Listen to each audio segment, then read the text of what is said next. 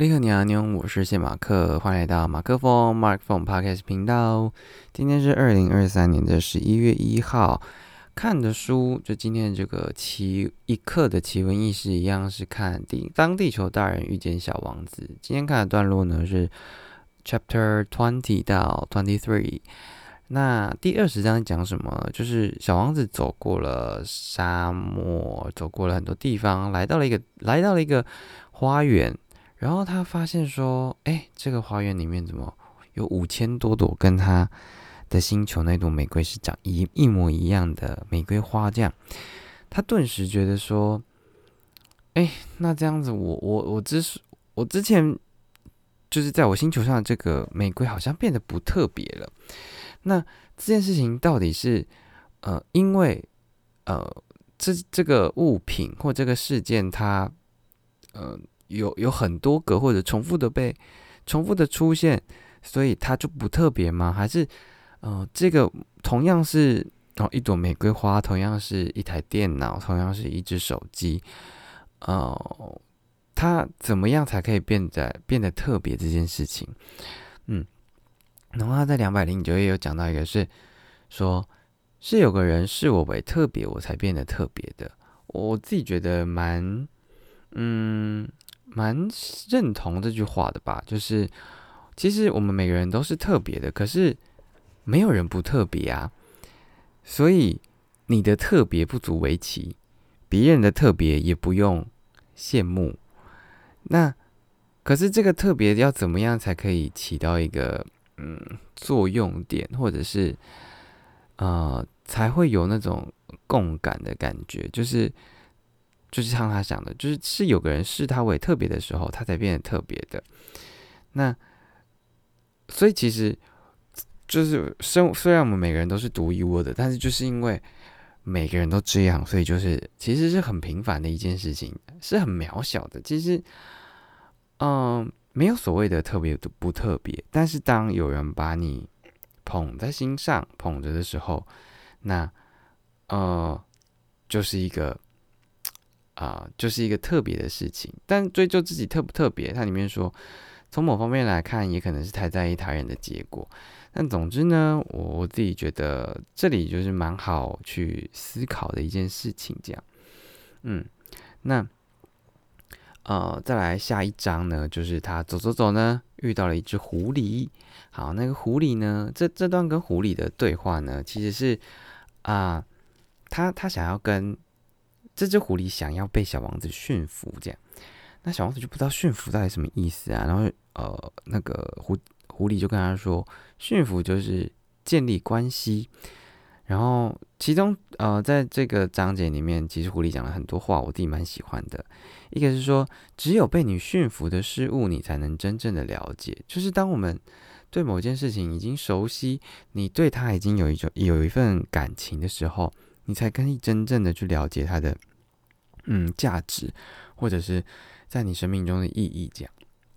然后，嗯，它里面还有讲到一个仪式这件事情，就是他说仪式是赋予某件事情特殊的意义的，就是当你，嗯，这个仪式有点像是，嗯，他狐狐狸讲说，假设他跟他约了四点来，但是从三点开始，他心里就会有一种克幸福的感觉，因为越接近这个时间到来，他就会见到你了，这样。那个同样都是四点钟，但是当当那个仪式感出现，当这个时间点被赋予意义的时候，它就变得不再平凡。它纵使再平凡，它会变，它也变得很特别。这样，对。然后，哦，然后后面呢，哦，又讲了一个很棒的事情，就是因为他说，呃，你，他突然就是意识到了一些什么，这样，就是，嗯。就是他说，哦，狐狸就跟他说，你应该要再去看看那些玫瑰花，你就会明白，你的那朵花是世界上独一无二的玫瑰花。当你回来和我告别的时候，我会送你一个秘密。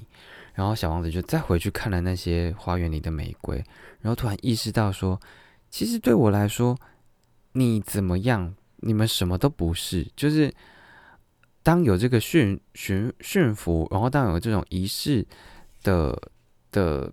嗯，这个仪式感出现的时候，其实就呃，他那个被赋予意义的那个特别感，他就会跳脱出来，这样，对。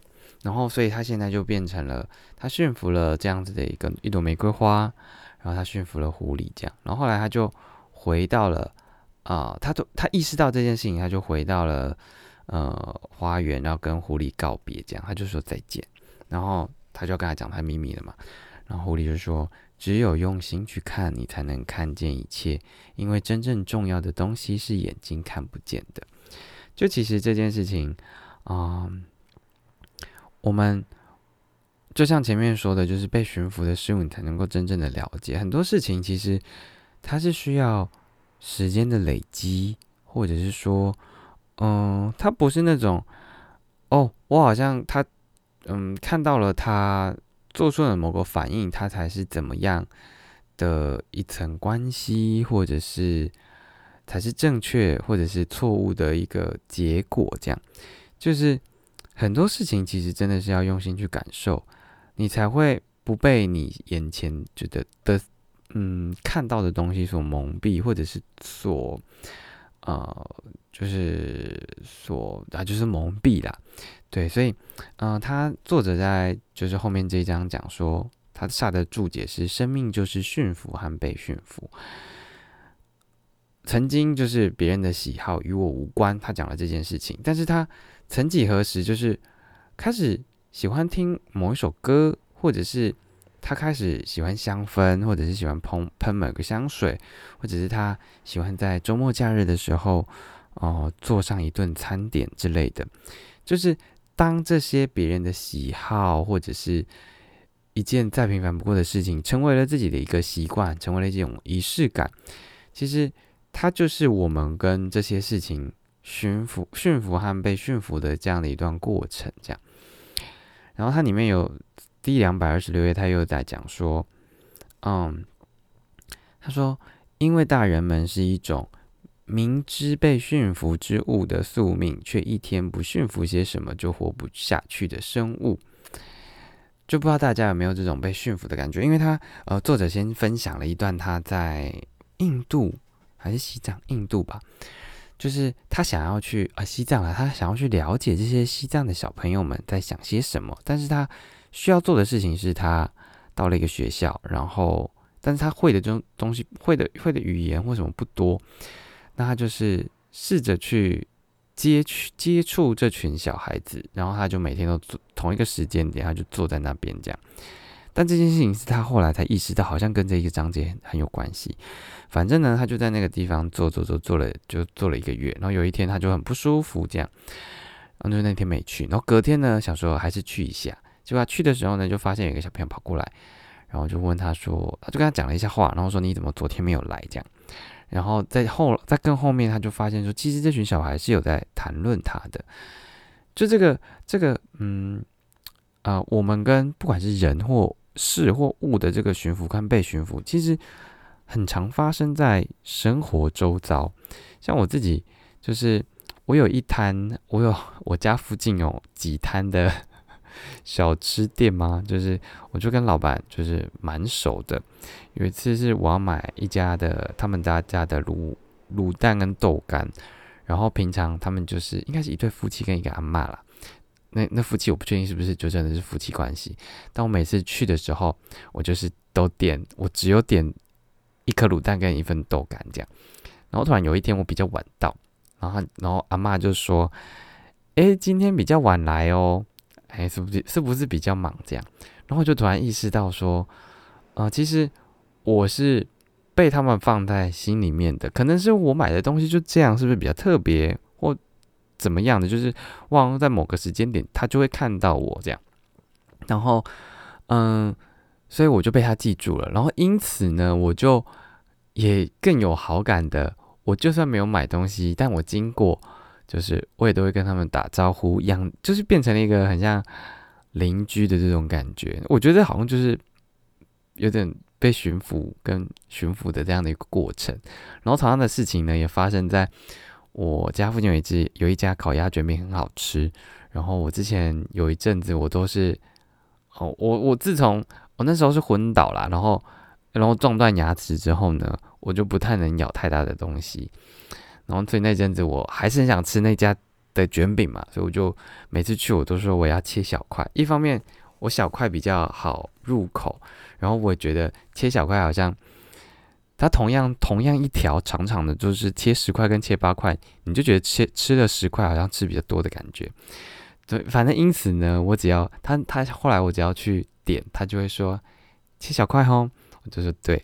然后反正他就会认识我这个人这样。然后另外一个是水果店，我去的时候，啊，就是他们都会让我只挑一根或两根，就是单买一根或两根的香蕉这样。总之呢，这个过程我觉得建立关系，呃，就是对小王子来说，他建立的关系是，嗯，那个活火山，然后那朵玫瑰花，然后跟这只狐狸。对我来说是这些店，有可能是很多我在礼拜几固定会做的某件事情，各种的仪式感。然后对你来说，嗯，你被驯服的是什么？你可能是因为一个朋友他很喜欢周末去爬山，然后有一次约你之后，你们就养成了这个固定的习惯。也有可能是啊，你的前男友、前女友，哦，他总是会推荐你。可能某一首歌，就某某些歌，或者是呃，每到某个节日的时候，他就会带你去哪里玩，或者是吃哪一间餐厅，自然而然，久而久之，你就会成为一种习惯，就是你会觉得说，这个地方好像专属于你跟这些人的这些人事物的共同的回忆，然后你给予什么东西，他就会回应什么的这种感觉，所以我我觉得这段。很喜欢这段，就是小王子跟狐狸的对话，这样。然后在下面一张是二十二章，就是呃，小王子就是要去找更多的、更多的人，这样他跟狐狸告别了嘛。然后他就发现，就是有一个火车铁轨，然后就遇到了一个板夹员，板夹员，嗯。然后他就说他在区分旅客，在调度就是往东方、往西方的列车。然后第一辆列车过去之后，他就问说：“哎，那这些小王子就问说，这些人在寻找什么？”然后他就说：“即使是火车驾驶员也不会知道的。”然后第二列车他就往相反的方向去，他说：“为什么他们又回来？”然后那个板甲员就说：“这是另外一边开过来的，车上已经不是原来的人了。”然后小王子就觉得这很奇怪，他们不难道不喜欢原来的地方吗？然后板娘就说：“人们从来不会满意自己的地方。”然后第三辆又过去，然后小王子就说：“他们是在追第一批的人吗？”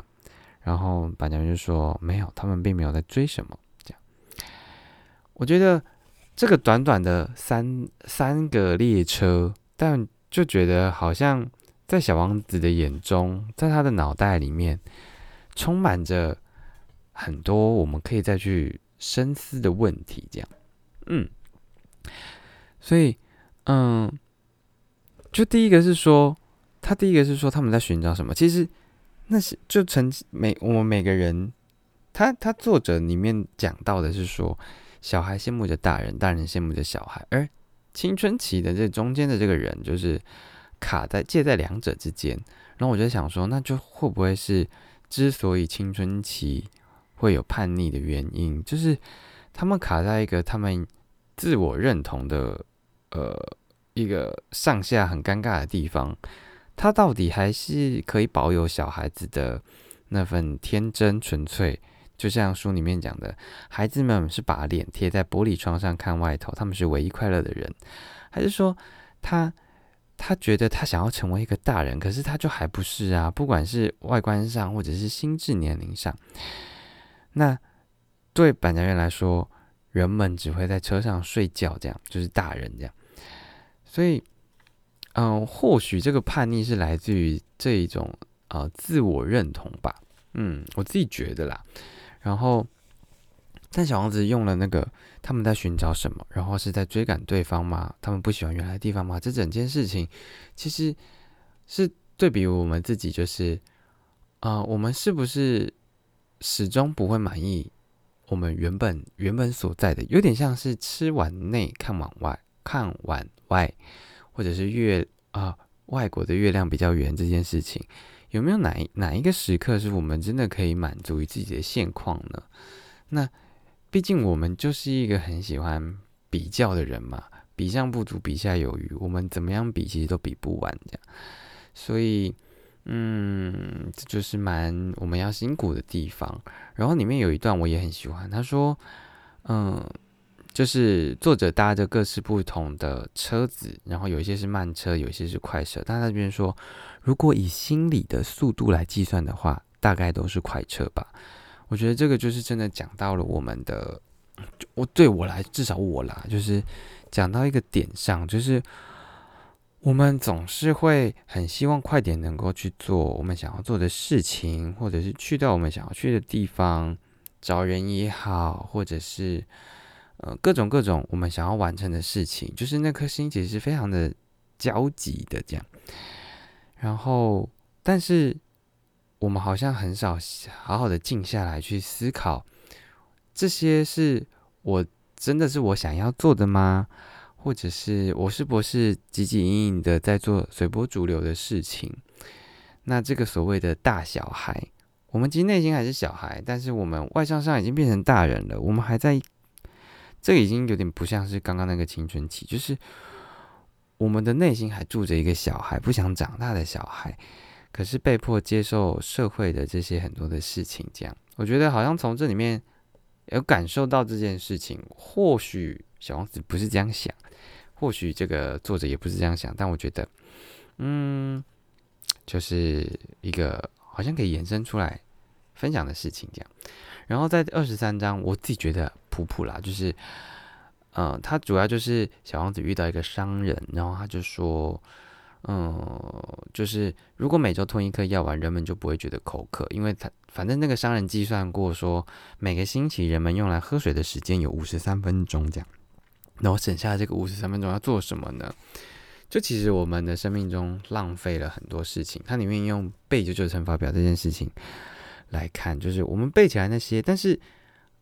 九乘九就是九加九次，你难道不能九加九次完去获得答案吗？这这样也是可以。